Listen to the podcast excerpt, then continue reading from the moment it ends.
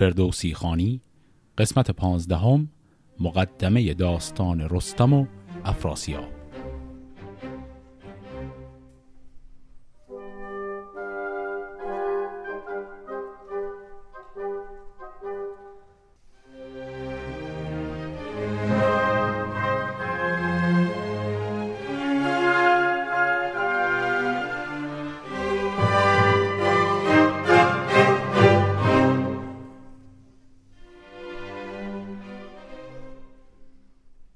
قسمت قبل اونجا به پایان رسید که به پیشنهاد زال گشتند و فردی رو که از سلاله فریدون باشه و فره ایزدی داشته باشه پیدا کردند که اون رو به عنوان پادشاه ایران منصوب کنند تا بتونن در نبرد با تورانیان حداقل پادشاهی داشته باشند. اون فردی که پیدا کردن نامش بود زو پسر تحماسب. حالا ادامه داستان. به روز همایون زو نیک بخت بیامد برآمد بر افراز تخت. به شاهی بر او آفرین خواند زال نشست از بر تخت زر پنج سال. کهن بود بر سال هشتاد مرد به داد و به خوبی جهان تازه کرد. پس آقای زو که به پادشاهی می‌رسه ایشون انسان کهن سالی هشتاد سالش تازه وقتی به پادشاهی می‌رسه. و این داستان میگه که ایشون فقط پنج سال بر تخت پادشاهی میشینه. حالا ببینیم در این پنج سال چه کرد. سپه را ذکار بدی باز داشت که با پاکی از دان یکی راز داشت. گرفتن نیارست و کشتن کسی و از آن پس ندیدند کشته بسی. همی بود که تنگی بودن در جهان. شده خشک خاک و گیارا دهان. نیامد همیز آسمان باد و نم. همی برکشیدند نان با درم. پس اتفاقی که افتاده بود هنگام رسیدن ایشون به پادشاهی ایران یک خشکسالی عظیمی درش اتفاق افتاده. حالا دلیل این خشکسالی و چاره که آقای زف پیدا می‌کنه براش رو ببینیم. دو لشکر برانگونه بود هشت ماه به روگندر آورده روی سپاه. نکردند یک روز جنگی گران نه روز یلان بود و رزم سران. ز تنگی چنان شد که چاره نماند ز لشکر همی پود و تاره نماند. اینجا هم منظور از تنگی همان خشکسالیه. سخن رفتشان یک به یک هم زبان که از ماست بر ما بد آسمان. ز هر دو سپه خواست فریاد و او فرستاده آمد به نزدیک زو. کجا؟ بهرمان زین سرای سپنج نیاید جز از درد و اندوه و رنج. بیا تا ببخشیم روی زمین سراییم یک بادگر آفرین. سر نامداران توهی شد ز جنگ ز تنگی نبود روزگار درنگ. بران برنهادند هر دو سخن که در دل ندارند کین کهن. ببخشند گیتی به رسم و بداد ز کار گذشته نیارند یاد. ز رودابد و شیر تا مرز تور از آن بخش گیتی به نزدیک و دور. روا رو چون این تا به چین و خوتن سپردند شاهی بدان انجمن. ز مرزی کجا رسم خرگاه بود زوزال را دست کوتاه بود. و از این روی ترکان نجویند راه چون این بخش کردند تخت و کلاه. پس این خشکسالی عظیم به قدری زیاد بود که هیچ کدوم از دو طرف توان جنگیدن رو دیگه نداشتن. و بعد هر دو طرف میگن این خشکسالی عقوبت این جنگ ماست. و این در حقیقت فقط چاره متوقف کردنش اینه که ما از جنگ دست بکشیم. بعد میان هر دو موافقت می‌کنن سر یک مرزی. اسم چند تا مکان جغرافیایی اینجا گفته شد. مهمترینش جایی هست به نام خرگاه. نام منطقه هست در شرق رود جیهون که اینجا رو می‌کنن مرز ایران و توران. هرچی شرقتر از خرگاه هست مال تورانه هرچی غربترش هست مال ایرانه و این میشه مرز بین این دو کشور. هر دو پیمان میبندن آتش بس اعلام می‌کنن تا به این شیوه بتونن مقابله کنن با این خشکسالی که نتیجه جنگشون بوده. سوی پارس لشکر برون راند زو. کهن بود لیکن جهان کرد نو. سوی زاولستان بشد زال زر جهانی گرفتند هر یک ببر پر از غلغل رد شد کوهسار زمین شد پر از رنگ و بوی و نگار. جهان چون عروسی رسید جوان پر از چشمه و باغ و آب روان. چون مردم ندارد نهاد پلنگ نگردد زمان بروتار و تنگ. پس لحظه ای که اینها آتش بس اعلام می کنند و مرز رو می‌کشند و جنگ تمام میشه قلقل ابر میاد باران باریدن می‌گیره و خشکسالی تمام میشه. پس این خشکسالی واقعا عقوبت الهی این نبرد پایان ناپذیر بوده. مهان را همه انجمن کرد زو به دادار بر آفرین خواند نو. تمام این نوهایی هم که میگه قبلا گفتم اینا همه تلفظ دیگری هست از نو یعنی تازه. فراخی که آمد ز تنگی پدید جهان آفرین داشت آن را کلید. به هر سو یکی جشن گه ساختند دل از کین و نفرین بپرداختند. چون این تا برآمد بر این پنج سال نبودند آگه ز رنج همال. چو سال اندر آمد به هشتاد و شش بپژمرد سالار خورشید فش. ببد بخت ایرانیان کند رو شدان داد گستر بیازار زو. پس آقای زو پادشاه ایران یک نقش بسیار مهم ولی فوقالعاده کوتاهی داشت. ایشون در سن 80 سالگی تازه به پادشاهی می‌رسه انسان بسیار دادگستریه و ایشون فقط پنج سال حکومت می‌کنه. به لب سن 86 سالگی که می‌رسه ایشون دار فانی رو ودا میگه و اینجا داستان زو تمام میشه.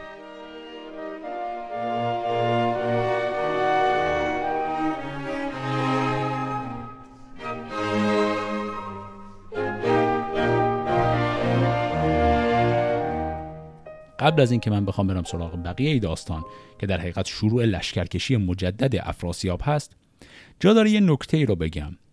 و اون هم درباره چیزی که ممکنه به نظر بی ربط بیاد اما می‌خوام توضیح بدم که چرا مربوط هست. و اون هم داستان آرش کمانگیر هست. خیلی از کسانی که شاهنامه دوست دارند و به اساطیر قدیم ایران علاقه دارند به اشتباه فکر می‌کنند که داستان معروف آرش کمانگیر در شاهنامه اومده. که اینطور نیست. شاهنامه هیچ جایش داستان آرش کمانگیر نداره. شاهنامه فقط یکی دو جا اون هم اواخر کتاب. وقتی به پادشاهان ساسانی می‌رسیم در قالب یکی دو بیت خیلی گذران نام آرش رو هم ذکر می‌کنه. به عنوان یکی از پهلوانان اسطوره قدیم. مثلا به داستان انوشیروان که می‌رسیم یک بار ذکر میشه. اما غیر از اون یکی دو بار ذکر کلا نامی از شخصیتی به نام آرش در شاهنامه نیست و ماجرای کمانگیری معروفش هم اینجا نیست. چرا اینطور هست؟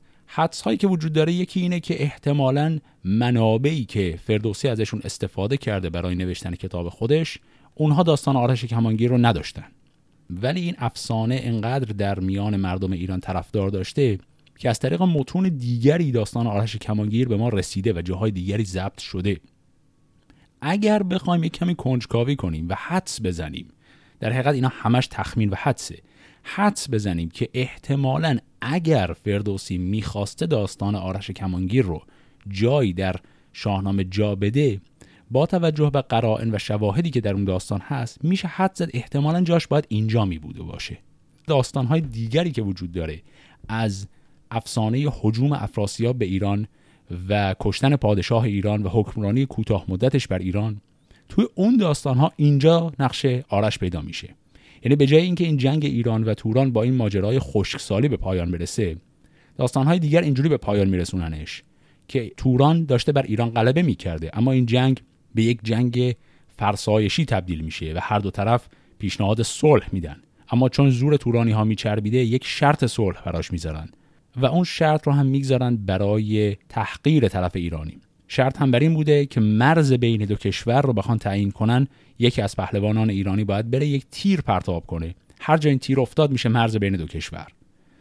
و خب این هم خیلی واضحه برای تحقیر بوده چون یک تیر مگر چقدر می‌تونه بره جلو؟ شخصی به نام آرش کمانگیر که از پهلوانان ایران میره بر بالای قله دماوند یک تیری پرتاب می‌کنه. کل جانش رو برای این تیر می‌گذاره خودش جانش رو از دست میده اما این تیر یک روز و نیم در هوا در حال پرواز بوده طوری که از قله دماوند میره جلو و لب رود جیهون فرو میشینه و بعد اونجا رود جیهون میشه مرز بین ایران و توران. پس این مرز بین ایران و تورانی که الان ما دیدیم گذاشتند توی اون داستان هم قشنگ چفت و بستش با این داستان درست در میاد. یعنی یک داستان دیگری هم وجود داره که نبرد ایران و توران جور دیگری به پایان می‌رسه. اون داستان دیگر داستان آرش کمانگیره. که همطور که عرض کردم توی این کتاب ما نداریمش. اما به هر حال برگردیم به خود داستان شاهنامه. زو از دنیا رفته و حالا افراسیاب خبردار شده و هوس حمله مجدد می‌کنه.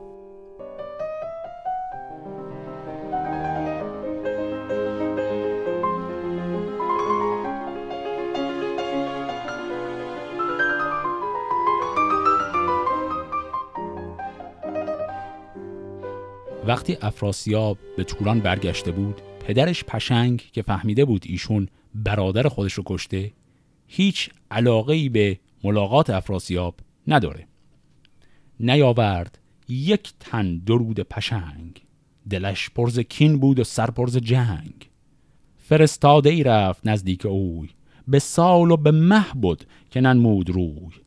بدو روی ننمود هرگز پشنگ شدن تیغ روشن پر از تیر زنگ.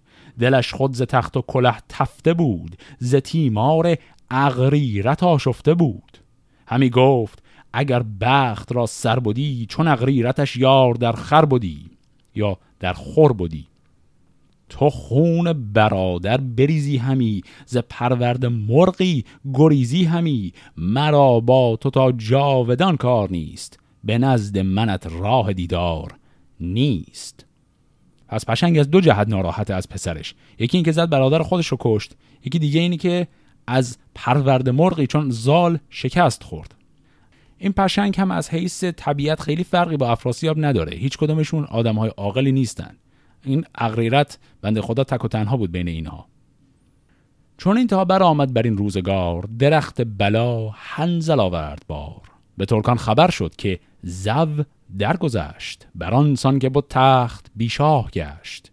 پر آواز شد گوش از این آگهی که بیکار شد تخت شاهنشهی پیامی بیامد به کردار سنگ به دفراسیاب از دلاور پشنگ که بگذار جیهون و برگشت پا ممان تا کسی برنشیند به گاه. تو را سوی دشمن فرستم به جنگ همی بر برادر کنی روز تنگ. پس حرفی که پشنگ می‌زنه اینه که آنی که می‌فهمه زو پادشاه ایران کشته شده اصلا جریان قهرش با افراسیاب رو سعی می‌کنه فراموش کنه. میگه اتفاقا الان فرصت خوبیه دوباره به افراسیاب دستور میده که الان وقتشه حمله کن به ایران. یکی لشکری ساخت افراسیاب ز دشت سپیجاب تا رود آب.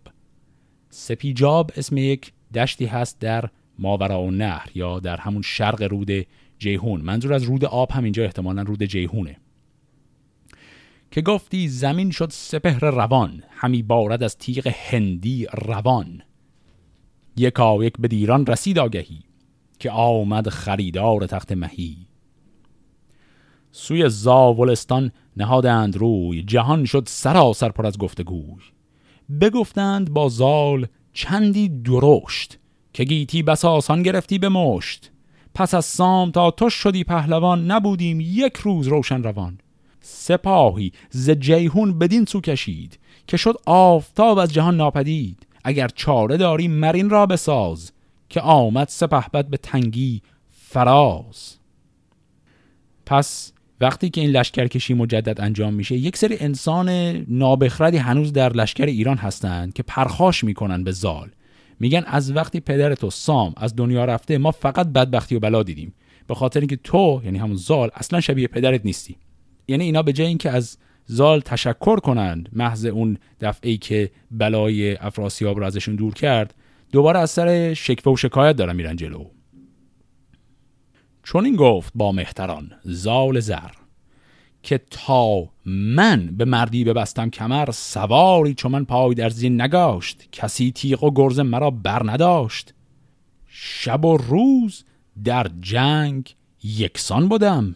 ز پیری همه سال ترسان بودم کنون چنبری گشت پشت یلی نتابم همی خنجر کاولی.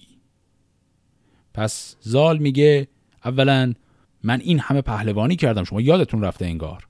و بعد هم بهشون میگه الان دارید به من این قرها رو می‌زنید. من الان دیگه پیر شدم. گفت چنبری گشت پشت یلی. یعنی من به عنوان پهلوان پشتم خم شده. پس در جواب میگه چه کار کنیم؟ کنون گشت رستم چو سرو سهی بروبر برازد کلاه مهی. یکی اسب جنگیش باید همی که زین تازی اسبان نشاید همی. بجویم یکی باره پیلتن بخوانم ز هر سوک هست انجمن. پس در جواب زال میگه بریم سراغ رستم. رستمی که تا الان هنوز نوجوان بوده و اصلا وارد میدان جنگ نشده بوده. و زال اضافه می‌کنه که رستم هنوز اسب نداره به عنوان یک پهلوان اسب لازم داره. و یک جمله هم میگه میگه من می‌خوام اسب جنگی براش پیدا کنم چون که تازی اسبان به درد نمی‌خورن. منظور چیه؟ تازی اسبان همونطور که می‌دونید نژاد اسب عربی منظوره. من خودم متخصص اسب نیستم ولی اونطور که از قرائن معلومه اسب عربی ویژگی که داره فرقش با نژادهای دیگه اینه که کلا قامتش کمی کوچکتر و ظریفتره ولی در عوضش اسب تندروتریه. زال به دلایلی که حالا جلوتر می‌بینیم و خود رستم هم توضیح میده اسبی می‌خواد که خیلی نیرومند باشه و اسب عربی یا همون اسب تازی جواب نمیده براش.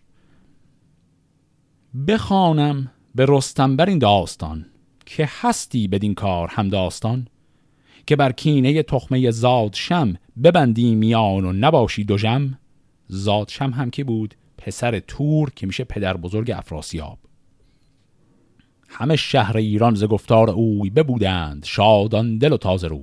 ز هر سو حیونی تگاور بتاخت سلیح سواران جنگی بساخت.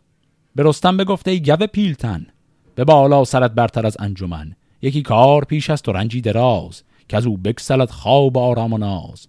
تو را نوز پورا گه رزم نیست چه سازم که هنگامه بزم نیست. بهش گفت نوز پورا. نوز قبلا گفته بودم یعنی همون هنوز. پور هم که یعنی پسر. میگه تو هنوز بچه هستی. آیا مطمئنی که وقت جنگت شده؟ هنوز از لبت شیر بوید همی. دلت ناز و شادی بجوید همی. چگونه فرستم به دشت نبرد؟ تو را پیش شیران پرکین و درد. چه چه سازم؟ چه پاسخ دهی؟ که جفت تو بادا مهی و بهی.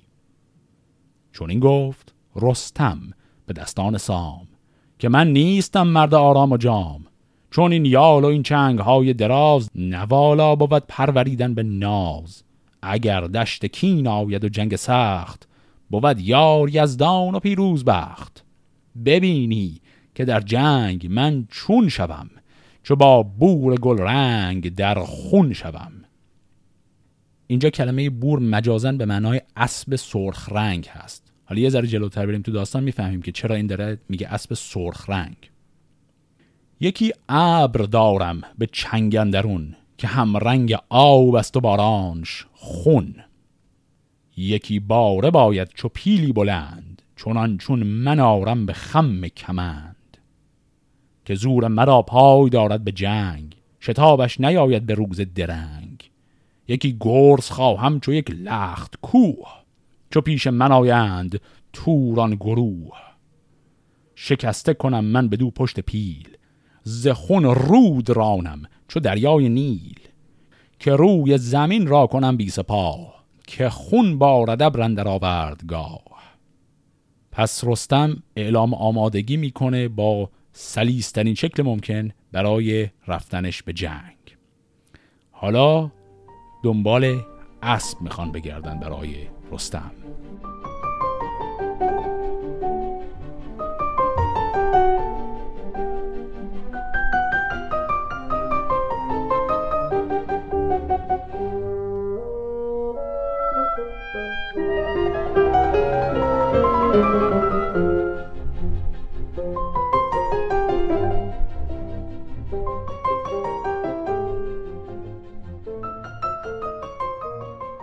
گله هرچه بودش به زاولستان بیاورد و لختی ز کاولستان.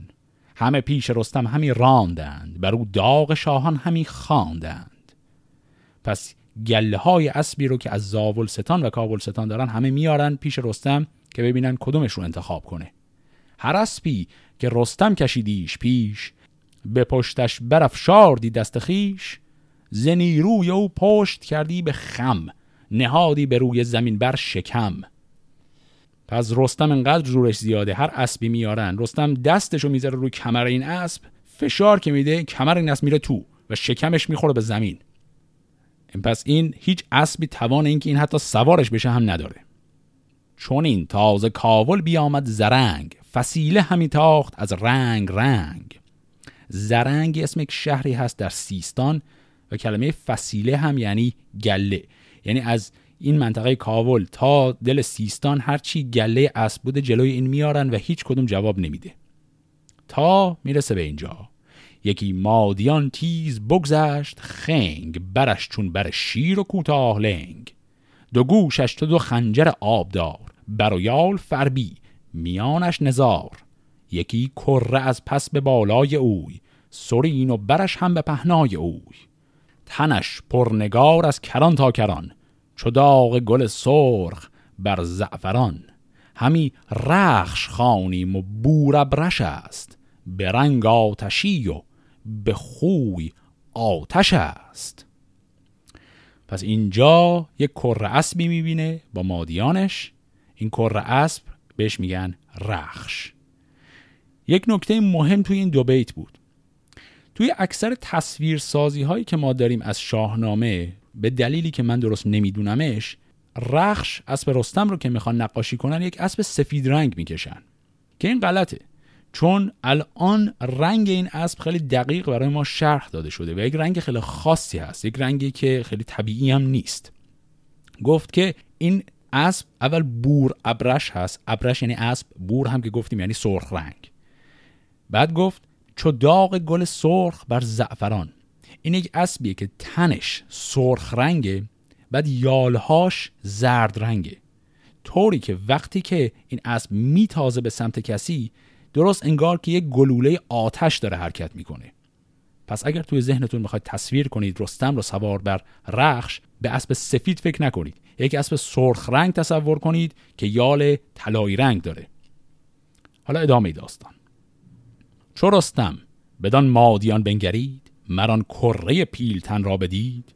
کمند کیانی همی داد خم که آن کره را بازگیرد زرم به رستم چون این گفت چوپان پیر که ای مهتر اسب کسان را مگیر. پس یک چوپانی تو این دشت بود. وقتی دید رستم داره کمند پرت می‌کنه که این کره اسب رو بگیره میگه آقا چرا اسب داری میدزدی؟ بپرسید رستم که این اسب کیست که از داغ و روی رانش توهیست. پس رستم میگه این صاحبش که من حاضرم بخرمش. و نگاه می‌کنه میگه روی ران این اسب داغ زده نشده یعنی مالکش معلوم نیست. چون این داد پاسخ که داغش مجوی که از این هست هر گونه ای گفتگوی. خداوند این را ندانیم کس. همی رخش رستمش خانیم و بس. ببینید حواستون باشه که تا اینجای داستان اصلا شخصی به اسم رستم هنوز پهلوان معروفی نیست. رستم یک بچه بوده تازه می‌خواد بیاد به جنگ. نام رستم رو کسی نشنیده بوده تا الان. بعد این چوپان میگه آقا این اسب رو ندوست. رستم میگه این اسب کیه؟ چوپان میگه ببین این مالکش رو هیچ کس نمی‌دونه. گفت خداوندش رو نمی‌دونیم. یعنی صاحب این اسب رو کسی نمی‌دونه. ولی از وقتی این اسب به دنیا آمده همه اهالی به این اسب میگن رخش رستم. یعنی بدون اینکه اصلا معلوم باشه رستم کیه همه این اسب رو با این نام می‌شناسن گویی در طالع این اسب گفته شده که باید مال رستم باشه. چوپان ادامه میده. سه سال است تا این به زین آمده است. به چشم بزرگان گزین آمده است. چو مادرش بیند کمند سوار چو شیر اندر آید کند کارزار. بیانداخت رستم کیانی کمند سر ابرش آورد ناگه ببند بیامد چو شیر ژیان مادرش. همی خواست کندن به دندان سرش. بغرید رستم چو شیر ژیان از آواز او خیره شد مادیان. بیافتاد و برخاست و برگشت از اوی به سوی گل تیز بنهاد روی. بیافشارد ران رستم زورمند برو تنگ تر کرد خم کمند. بیازید چنگال گردان به زور بیافشارد انگشت بر پشت بور. نکردی پشت از فشردن توهی تو گفتی ندارد همی آگهی. پس رستم این کر اسب رو می‌گیره. مادیان مادر این کره اسب میاد به سمت رستم حمله ورشه. رستم یک فریادی می‌کشه که این مادیان اصلا فرار می‌کنه. بعد که این کره اسب رو می‌گیره دستش رو می‌گذاره. همون آزمونی که برای بقیه اسب کرده بود. دستش رو می‌گذاره بر پشت این اسب فشار میده. نه تنها کمر این اسب فرون نمیره بلکه اسب اصلا متوجه هنگار نمیشه که برش فشار داده شده. به دل گفت کین برنشست من است. کنون کار کردن به دست من است. کشد جوشن و خود و کوپال من تن پیلوار و برایال من. ز چوپان بپرسید که این اجده ها به چند است و این را که داند بها؟ پس رستم می‌خواد این رو بخره الان. جواب این چوپان خیلی جالبه. چون این داد پاسخ که گر رستمی بر او راست کن روی ایران زمین. مرین را بر و بوم ایران بهاست. بر این بر تو خواهی جهان کرد راست. لب رستم از خنده شد چون بسد. همی گفت نیکی ز یزدان رسد. پس این چوپان میگه این اسب مالک که نداره هیچ بلکه بهاش رو هم اگر می‌خوای بدی؟ بهاش حفاظت از قلم روی ایرانه. این قیمتی که تو باید بپردازی برای مالکیت این اسب. به زین اندر آورد گل رنگ را سرش تیز شد کینه و جنگ را. چنان گشت ابرش که هر شب سپند همی سوختندش ز بهر گزند. پس این اسب انقدر حیوان زیبا و بزرگی بوده که وقتی رستم میبرتش به استبل همه هر شب براش اسفند دود می‌کنن. الان که بحث اسب پیدا کردن رستم شده و از حالا به بعد هم می‌بینیم که این رخش فقط اسب رستم نیست بلکه صمیمیترین رفیق و دوست رستم هم هست در تمام طول دوران پهلوانیش. اینجا جا داره یک توقف کوچکی بکنیم و من یک نکته رو بگم در باب اهمیت اسب در شاهنامه. طبیعیه که خب همه این پهلوان ها سوار اسب می شدن و اسب هاشون براشون خیلی موجودات مهمی بوده. اما شاهنامه کلا ارج و مقام خیلی بالایی به اسب میده. مثالش رو هم بخواد ببینید غیر از فقط این داستان رستم و رخش ما مثال های دیگری هم داریم که اسب خیلی از شخصیت ها حتی نام دارن و مهمن. مثلا وقتی می‌رسیم به داستان سیاوخش اون هم اسبش اسم داره. اما اون رو هم بذاریم کنار یک مثال خیلی جالب دیگر هم هست در مورد اهمیت اسب. اون هم نام بعضی از پهلوان هاست. یک سری پهلوان ما داریم در شاهنامه در جاهای مختلف داستانهای مختلف میان که اینها اسمهاشون همه آخرش آسب هست. مثلا گشتاسب تحماسب ارجاسب لحراسب و الاخر اینها همه اسمهاشون در حقیقت یک صفت هست به اضافه کلمه اسب. یعنی اسمی که این پهلوان ها دارند یک خصلتی برای اسبی که اینها سوارش میشن. مثلا شخصیت ارجاسب که حالا هنوز خیلی مونده تا بهش برسیم در کتاب ارجاسب اسمش از دو بخش ارج و اسب تشکیل شده. ارج هم همون کلمه ای که در فارسی امروز هم به کار می‌بریم. ارج اسب یعنی اسب گرانمایه اسب ارجمند. یا مثلا تحماسب اگه خاطرتون باشه اون موقعی که اسم رستم رو معنی کردم گفتم تحم یعنی کسی که پهلوان و نیرومند و ازولانیه پس تحماسب میشه اسب نیرومند. یه سری اسمای دیگه هم مثلا گرشاسب. گرشاسب کم سخته چون کلمه که در حقیقت تغییر یافته یه کلمه فارسی باستانه. معنیش میشه اسب لاغر. یا مثلا لحراسب میشه اسب تندرو. پس این نکته ایه که ارزشمنده که بدونیم یک سری از شخصیت های شاهنامه اصلا نامشون بر پایه اسبی هست که اینا مالکش هستن. که این هم شاهد دیگری هست بر اهمیت اسب ها در داستان های پهلوانی شاهنامه. حالا بپردازیم به ادامه داستان.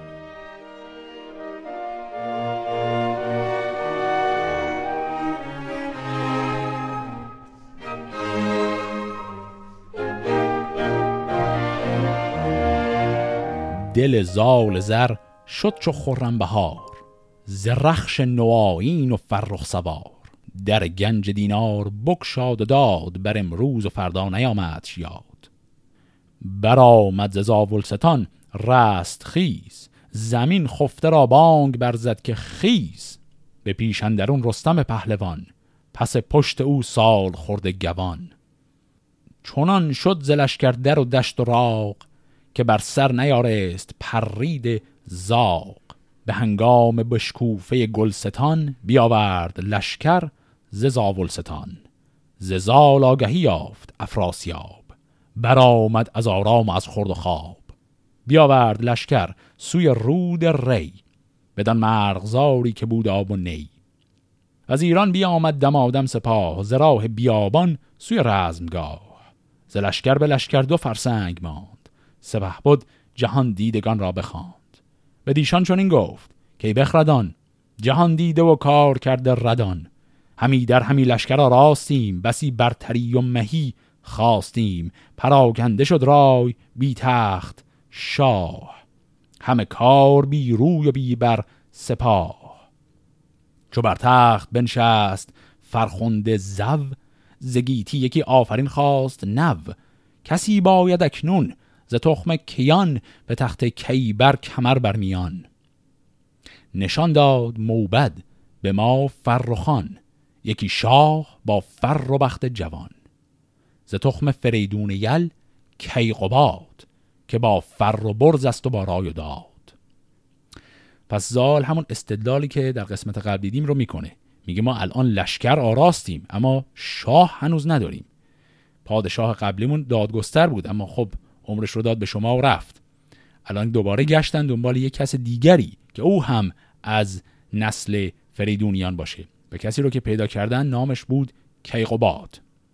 به رستم این گفت فرخنده زال که برگیر کوپال و بفراز یال. برو تازنان تا به دلورس کوه. گزین کن یکی لشکری هم گروه. ابر کیقوباد آفرین کن یکی. مکن پیش او در درنگندکی به دو هفته باید که ایدر بوی. گه و بیگه از تاختن نغنوی. بگویی که لشکر تو را خواستند. همان تخت شاهی بپیراستند. کمر بر میان بست رستم چو باد. بیامد گرازان بر کیقوباد به نزدیک زال آوریدش به شب. به دامت شدن هیچ نکشاد لب. نشستند یک هفته با رایزن. شدند در آن موبدان انجمن. به هشتم بیاراستند تخت آج بیاویختند از بر آج تاج. به شاهی نشست از برش که قباد. همان تاج گوهر به سر برنهاد. پس الان شاه جدیدی به نام کیقوباد بر تخت میشینه. همونطور که حد می‌زنید اتفاق بعدی نبرد مجددی بین ایران و توران با این تفاوت عظیم که در این نبرد شخصی به نام رستم وجود داره. این نبرد رو در قسمت بعد با هم می‌خونیم. فعلا خدا نگهدار.